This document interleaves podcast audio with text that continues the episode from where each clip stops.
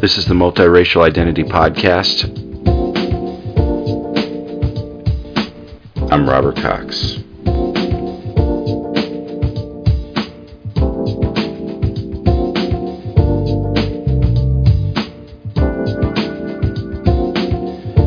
Hello, and welcome back to the Multiracial Identity Podcast. And Susan Graham from Project Race is joining me again to talk further about some of the stuff that we talked about in episode one. We uh, started off by getting into some of the history of the multiracial rights movement and the beginning of it, and ended discussing Directive 15.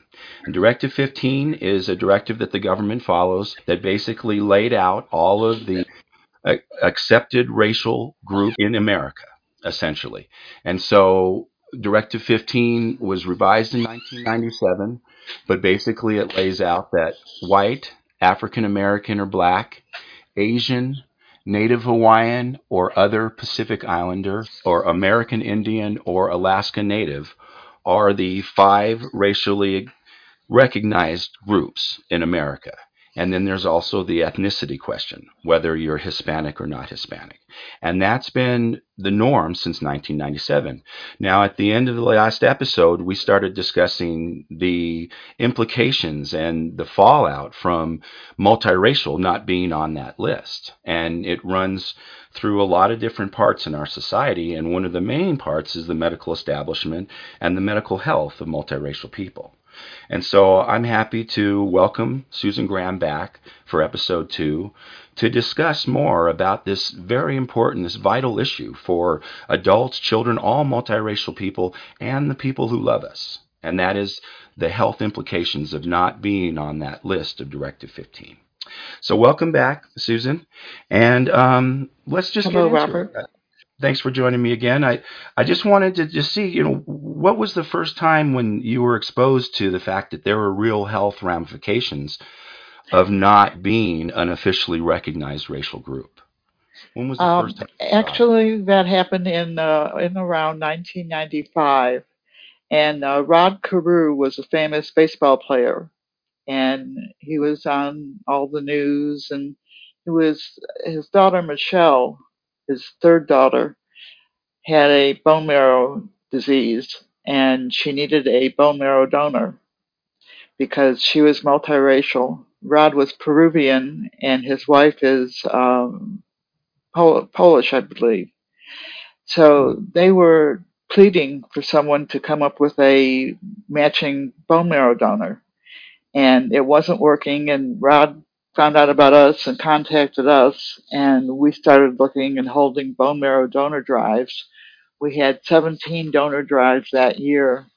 And what that means is that people will come up to, usually they set up a, a desk, a table, and um, a tent and people will come up there and if they're multiracial i mean it, it's good for everyone to do even if you're not multiracial but it's imperative if you are multiracial because of the uh, six markers that um, it's called human leukocyte antigens h Mm. or hla typing and Mhm. those are what's used to mark the donors and mark their uh, cord blood And they have to be uh, pretty pretty to exact to They have to be pretty exact. Um, you have many HLA of these markers. Half are inherited from your mother and half from your father. So each brother and sister who shares the same parent as you has a 25% chance, or one in four, of being an HLA match. And after going to the brothers and sisters, then it's wide open to everyone. And we work with uh, a great organization, and um, it's called Be the Match.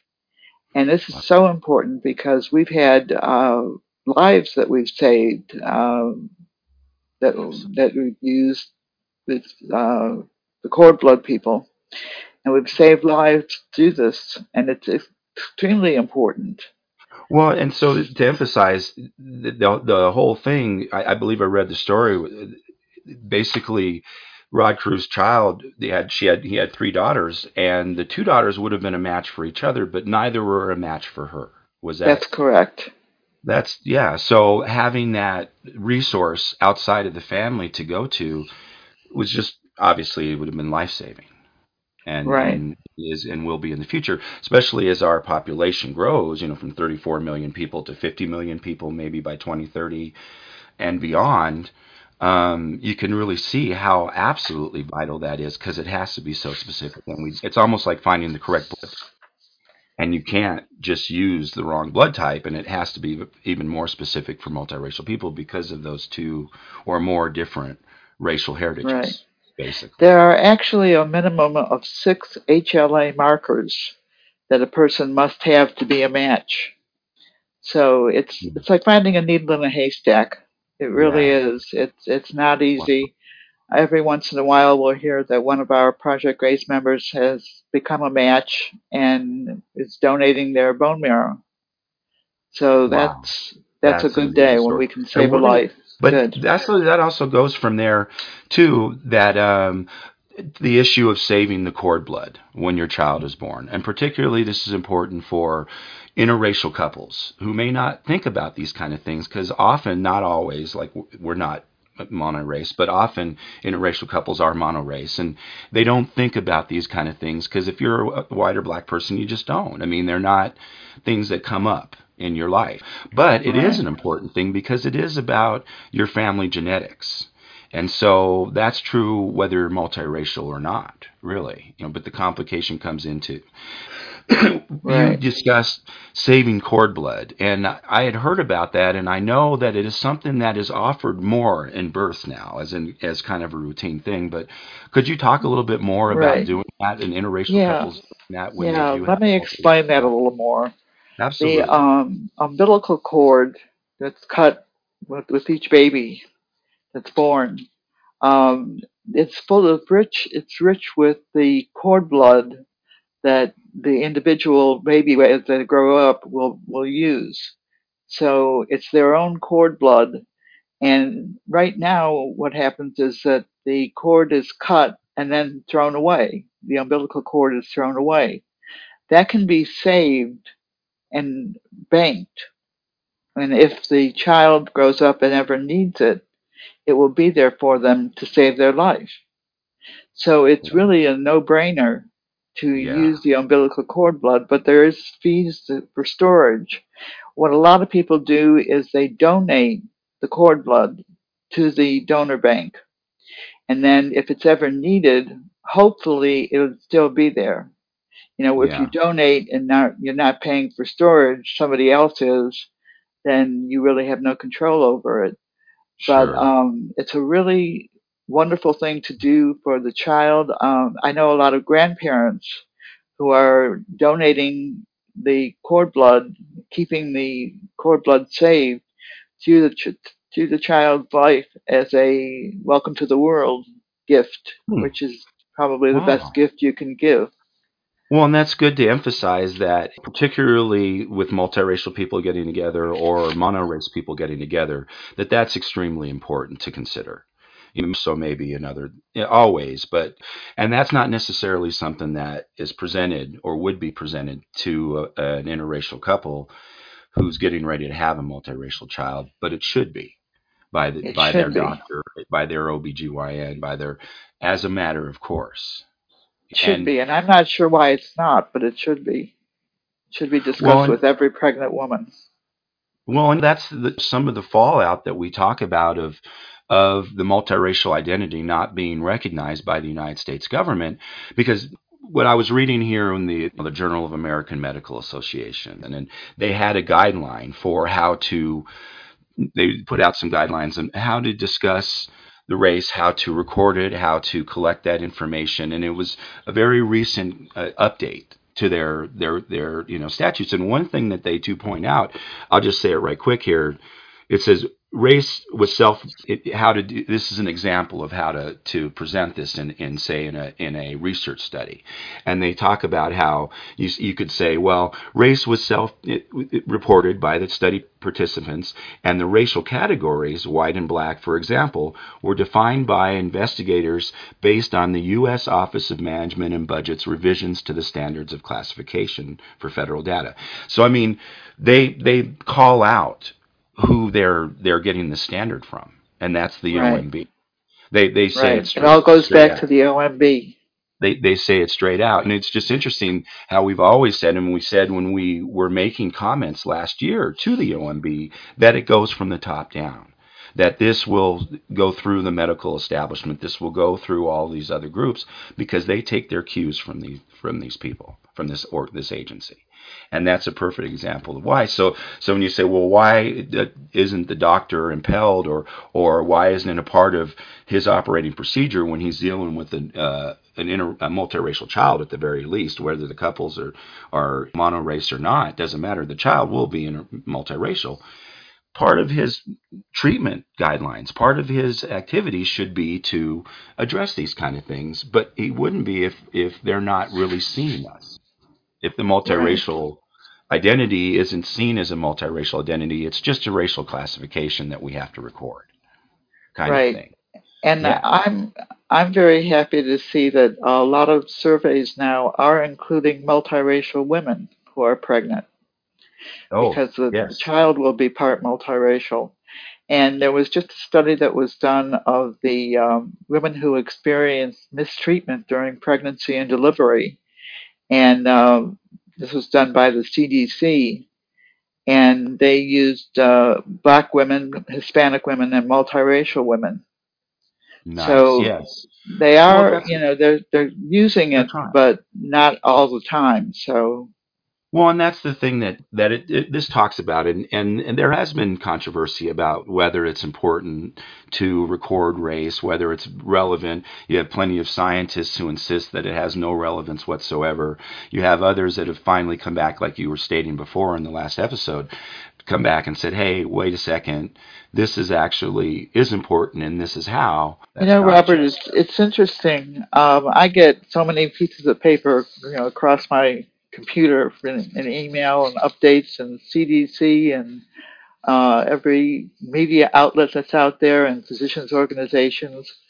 And I took note last week, just in one week, the uh, headlines for some of these um, that, that show that there is a need for racial statistics. One of them said Researchers find Asian Americans to have significantly higher exposure to toxic forever chemicals. Another hmm. one said that faulty oxygen readings delayed care to black and Hispanic COVID patients. Another one says men- menopause affects women of color and how that works. So Absolutely. it's so obvious that um, yeah, there are similarities, and we're 99.9% alike, but that, you know, 1% or more is makes a big difference. Oh, and, it really uh, does. In the 1990s, uh, a woman named Dorothy Roberts came out with a book. Um, I'm not going to even say the name of the book because I don't want you to buy it because it no, but just, definitely bring that up because it was significant.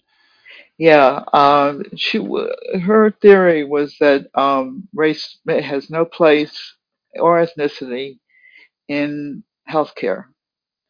And it caused a big uproar. People were taking sides. And um, my personal feeling is that uh, unless we know for sure that it doesn't affect healthcare, we should be counting and counting multiracial people in studies and uh, for medical reasons. Yeah. So um, Absolutely. This was a whole big deal with you know, and she's often quoted because she says, uh, you know, don't bother, don't don't look at race and ethnicity at all. So well, But I mean, here I'm looking at the this AMA journal, the Journal of American Medical Association, and uh, and they're basically saying, well, it's just like this. They say here, a person's genetic or ancestral heritage may convey certain health-related dispositions, like cystic, cystic fibrosis for people of Northern European descent, which part of my my multiracial heritage is Northern European specifically, and then also sickle cell from sub-Saharan Africa, India, Saudi Arabia, and Mediterranean countries. So I'm looking at both of those. What what is my risk for cystic fibrosis? What's what's the risk for one of my children for cystic fibrosis right. or for sickle cell? Or how do they work together? Or do they do they crash? Do they negate each other? Do nothing's ever been investigated about that as far as we know and have ever been able to discern. Right. Because it's, multiracial people don't exist as an entity that needs to be investigated or at least we haven't in the past.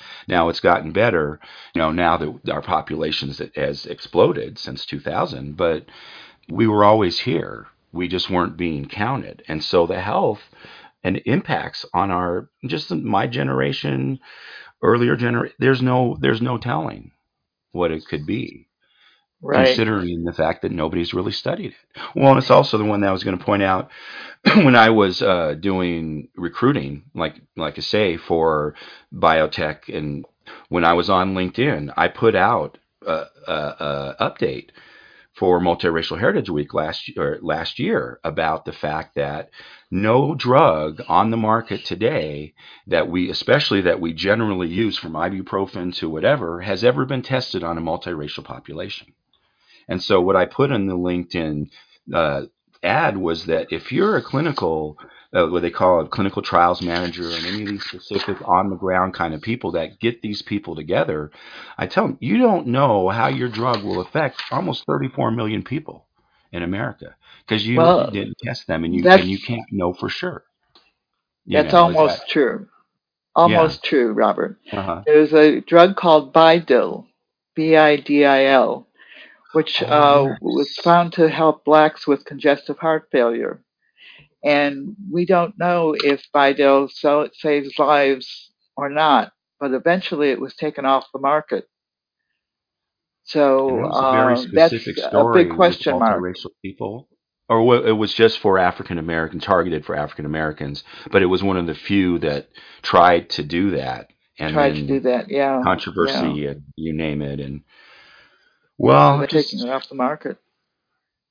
Well, it just doesn't make any sense considering they co- uh, concentrate on genetics and ancestry to not factor in race because those are intertwined. So they almost contradict themselves when they say that. Because when I worry about the cystic fibrosis risk or the sickle cell risk, I'm worried about my ancestry and my genetic, but I also have to worry about both. Right. So if no research has been done in how they interact, then yeah, that is a huge. It could be my my wife is Native American, Asian, and Scottish Irish. How is that interacting for her? Her health. We don't know. Or impacts yeah. and and how these drugs and some of these and also she's a redhead and and they say with the redheaded gene they found will impact and the the, the uh, amount of uh, anesthesia that's necessary to put somebody out for a surgery. Right, it they have found that. Things. Yeah, and it's genetics. So why wouldn't it be true for multiracial people? It's absolutely true. It just seems like an issue they don't want to address, or don't. Right. They haven't had to, so why should we? Now I know, and I'm going to follow up with the Journal of American Medicine Medical Association, but they did in their guidelines say one thing that was kind of cool. They said the term multiracial, mixed race, which I want to talk to them about, and multi multi-ethnic are acceptable in reports and studies if the specific categories apply to these terms. So they did lay out multiracial in their guidelines. I'd love to see them drop mixed race, and I'm certainly going to follow up with them. But the fact that they are addressing this as a racial group, I guess, is progress. Uh, it's certainly progress from when you first started grappling. You know, you've talked about the AMA, and I found something which I think is, is kind of an aside to all of this, but I think it's very interesting. Absolutely. That um, the AMA has come out asking for um, adopters of race and healthcare to drop the, the term, um, actually all, all across the board in healthcare, to not use the word provider in healthcare. And you know, we're talking about terminology, you know, terminology with multiracial people, and this is a Mm-hmm. term that they came out and said that it's uh, derogatory to use the term provider. They want doctors called doctors or physicians.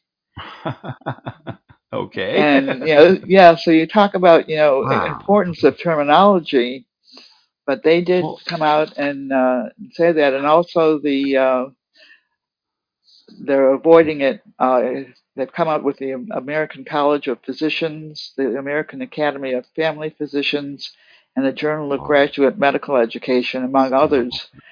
And they say that uh, calling medical doctors providers does more than inflict moral injury. It reduces Oh. morale, worth, purpose, and results in already overworked doctors. So I So just in other found words, they that don't like really to be interesting. addressed. Well, they don't like to be addressed in ways otherwise that are proper and appropriate for who Right. they are. Wow, what do you know? What do you know? Sure can't blame them on that, can you? Huh. Yeah. Wow. Well, well, the fact that it, that's not afforded to others is the thing because I see that actually in other racial groups and multi in in, in monorace groups that want to be well. It's important for African American. I'm part African American, and, and that was a big deal to use the term African American, and and and I, it, it was a relatively recent construct since the 90s, and dropping black or also using black, but focusing on African American, and really it's Right. what is the government going to call you? Because we all call ourselves different things, but I want to say well, we're working on what is the government going to call you, and it's not going to be mixed American. It's it's The government is calling us two or more races. That's what the government calls races, us. or Two or Tomer, or Tomer. What's it? Or- uh, yeah, Or or Moon. mark one or more. Yeah. Well, no. How does that trickle down when, as it shows here, the the AMA is looking for to the uh, OMB for some for the guidelines to go off of, and and one multiracial isn't even there. But well, heaven forbid, what if they use mixed American? Oh my! Then all the doctors are calling everybody mixed Americans. It's just Right. it the terminology from the top is absolutely huge and it has not just physical but also mental and psychological impacts on multiracial people and the multiracial community at large. There's just no two ways about it and some of them can be very extreme. And many we don't know because it hasn't been researched. I think a lot of it has to do with the terminology between mi- multiracial and mixed race and multi-ethnic. And multi-ethnic mm-hmm. I've seen is becoming more and more popular. I think multi-ethnic is a kind of throwaway category because people don't understand the difference between race and ethnicity. That's what I was going to So- say. There's still a thing about what's a re- what's ethnicity, what's race. It's it's muddled, and I, sometimes it, the way the, the census even puts it forward, they're not really clear on it. It seems That's like right. When you figure that, you know, ethnicity by itself takes into account culture, language, even food that we eat, um, all across the board, you know, background, uh, your grandparents. It's a very broad category for ethnicity, or else on the census, uh, they use ethnicity to describe Hispanic. or not. So it's it's it's One very one or the other. yeah. So it's all very confusing, and they haven't done anything to ease the confusion. No, they haven't. And since the medical establishment clearly takes their cues from them, here here we stand with un, untold amounts of multiracial people not receiving the medical care that they should be receiving. And that's Right. true for a lot of people of color, obviously. This is something that needs to be addressed across the board. But since we're not on the list of official races, then will we be included when they're talking about addressing the situation for the people of color on the Directive 15 list? Well, I, I think it's up to each and every one of us to do what we can. And I know when I go in to see a doctor and I'm given a form and it asks for my race, if multiracial isn't on there, I make a, a big deal. Yeah. And I'll go to the uh, management and say, look, you know, multiracial isn't on here. It should be, and I want to see something done about it. And in One- most one at a time. cases, in most cases, they'll they'll say, of, of course, we'll add multiracial. And they'll do it too. They'll do it, but Yeah. the multiracial community has to come out. We have to come out and talk one on one to our providers Oops, or our doctors. Come on now, let's not be derogatory towards Right, physicians. right. Yeah. Well, well, you know, and that's the thing, like you were saying too, about you can do what you can locally, and you can do what you can, and and everything you can do at, at, at all times, and then there has to be a national move. There has to be a word from the top that it trickles down that everybody gets. And so that's Right. why you've been grappling with the OMB for all these years to go to the source, to go to to where the medical establishment looks towards, where the uh, Department of Education will look towards, where everybody that that we deal with in an official realm will look towards, and that's the Office of Management and Budget and Directive 15, without a That's doubt. correct. And and it with and it's killing people. It's killing us. Not it doing There's just It- no two ways about it. Yep. I agree. Well, the one thing I was going to mention too was that I did find because you know we talk about the physical aspects of of not being in that list of officially recognized racial designations and, and racial groups, but there's also the psychological aspects of it and the, the psychological aspects of of not being recognized for who you are or being treated as other or being treated as an also or a fringe or and it's interesting that the National Institutes of Health have done some investigation into it and and have actually tried to look into the im- implications of all of this for multiracial children.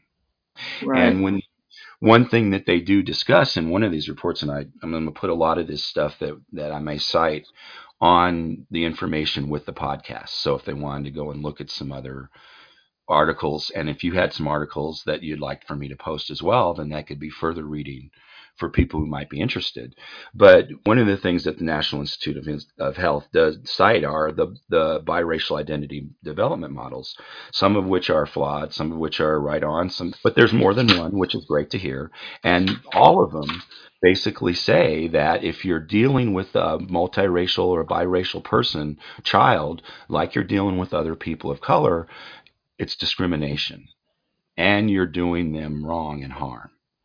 And that's something that hasn't been laid out you know, very clearly that we're, it's not like we need special, special treatment and oh my God, kid gloves and such and such. But as you as you look at the uh, African American uh, uh, identity development model, we have to look at the bi- biracial and multiracial identity development models and recognize that they they deal with different things. These kids in our we dealt with different things as children, being multiracial and and being treated as other and being discriminated against by maybe both of the races from which you come, which I dealt with. And what was it like to get racism from the white community and the African American community? That's something that a mono race person doesn't have to deal with. And, that's and that's so, very true.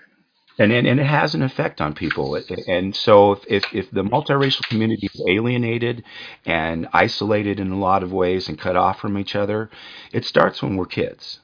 It starts way way back because of the fact that multiracial isn't looked at in the same regard as a racial group as other young children coming up, like an African American child who has all these things to grapple with and deal with as an African American child.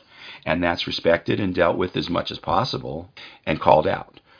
I guess what I'm saying is that it's it's important to bring forward, especially for interracial couples, that biracial and multiracial kids are dealing with some stuff, boy, and there may be some stuff that you haven't had to deal with as a monorace person, and it can lead to feeling all these feelings of alienation, of being left out of society, of being other, of being isolated and cut off, and thus we have kind of an isolated multiracial. Uh, every so often, somebody does a study on multiracial kids and comes out with, you know, um, either how horribly they've been treated or bullied or, you know, something that takes into account the psychological difference in being multiracial.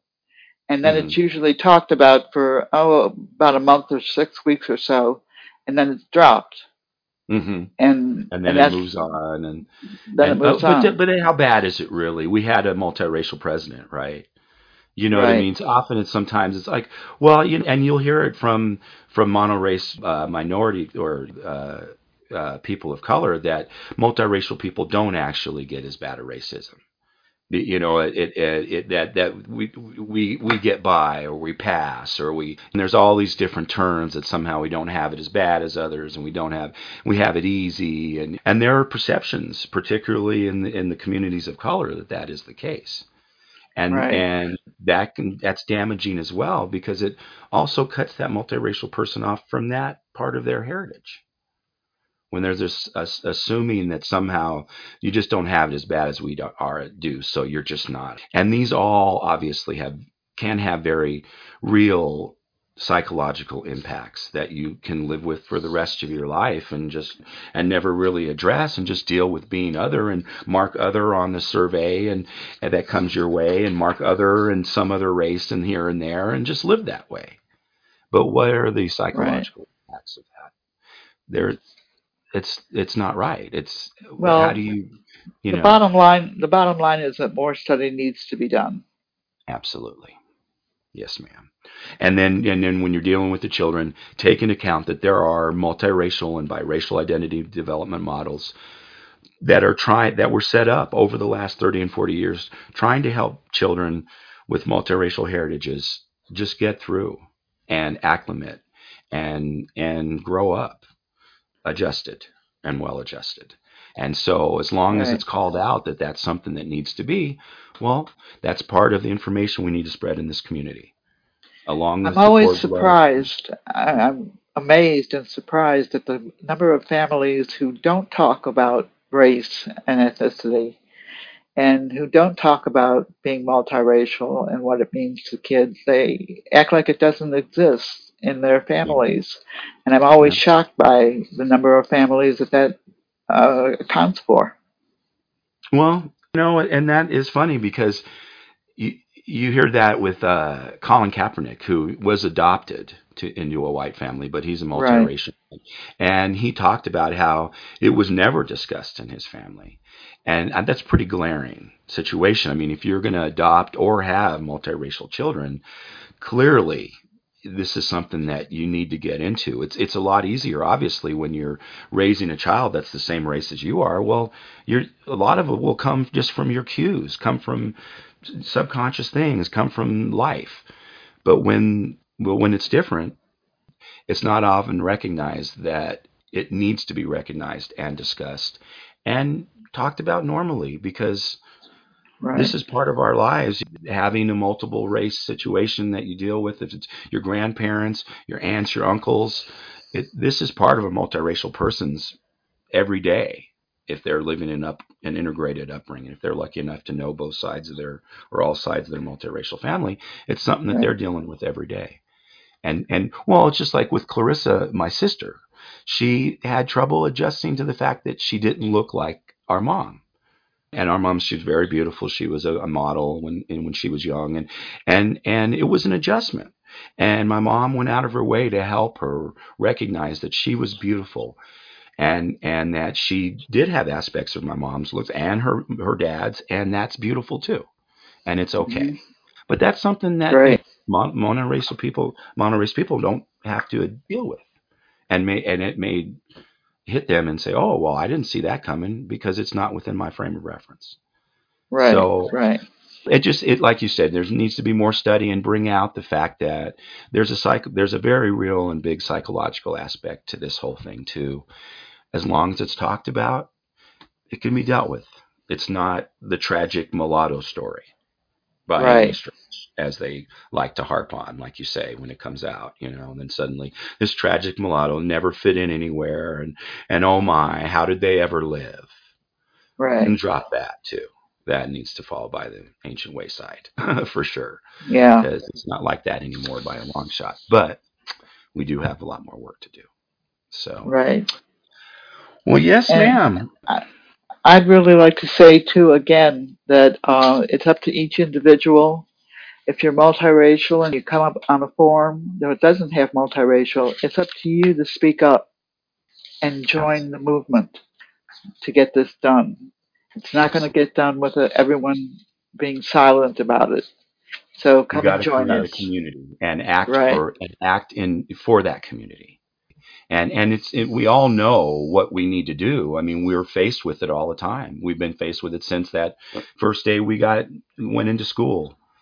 Like you in Fulton County when you're trying to put your kid in there. These are common experiences, but we don't know how to act in them. And now Right. it's time to start talking about how to act in those and act as a community when we do. So that's Right. great.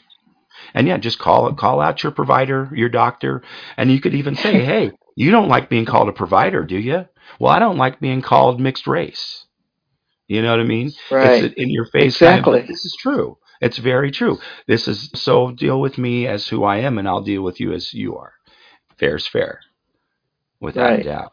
And Well it's not said. just the it's not just the medical in, uh, uh, establishment either. This obviously spreads out to a lot of officialdom that we deal with, but we wanted to talk about this in the second episode because the the medical and psychological implications are so real and extreme and also unresearched.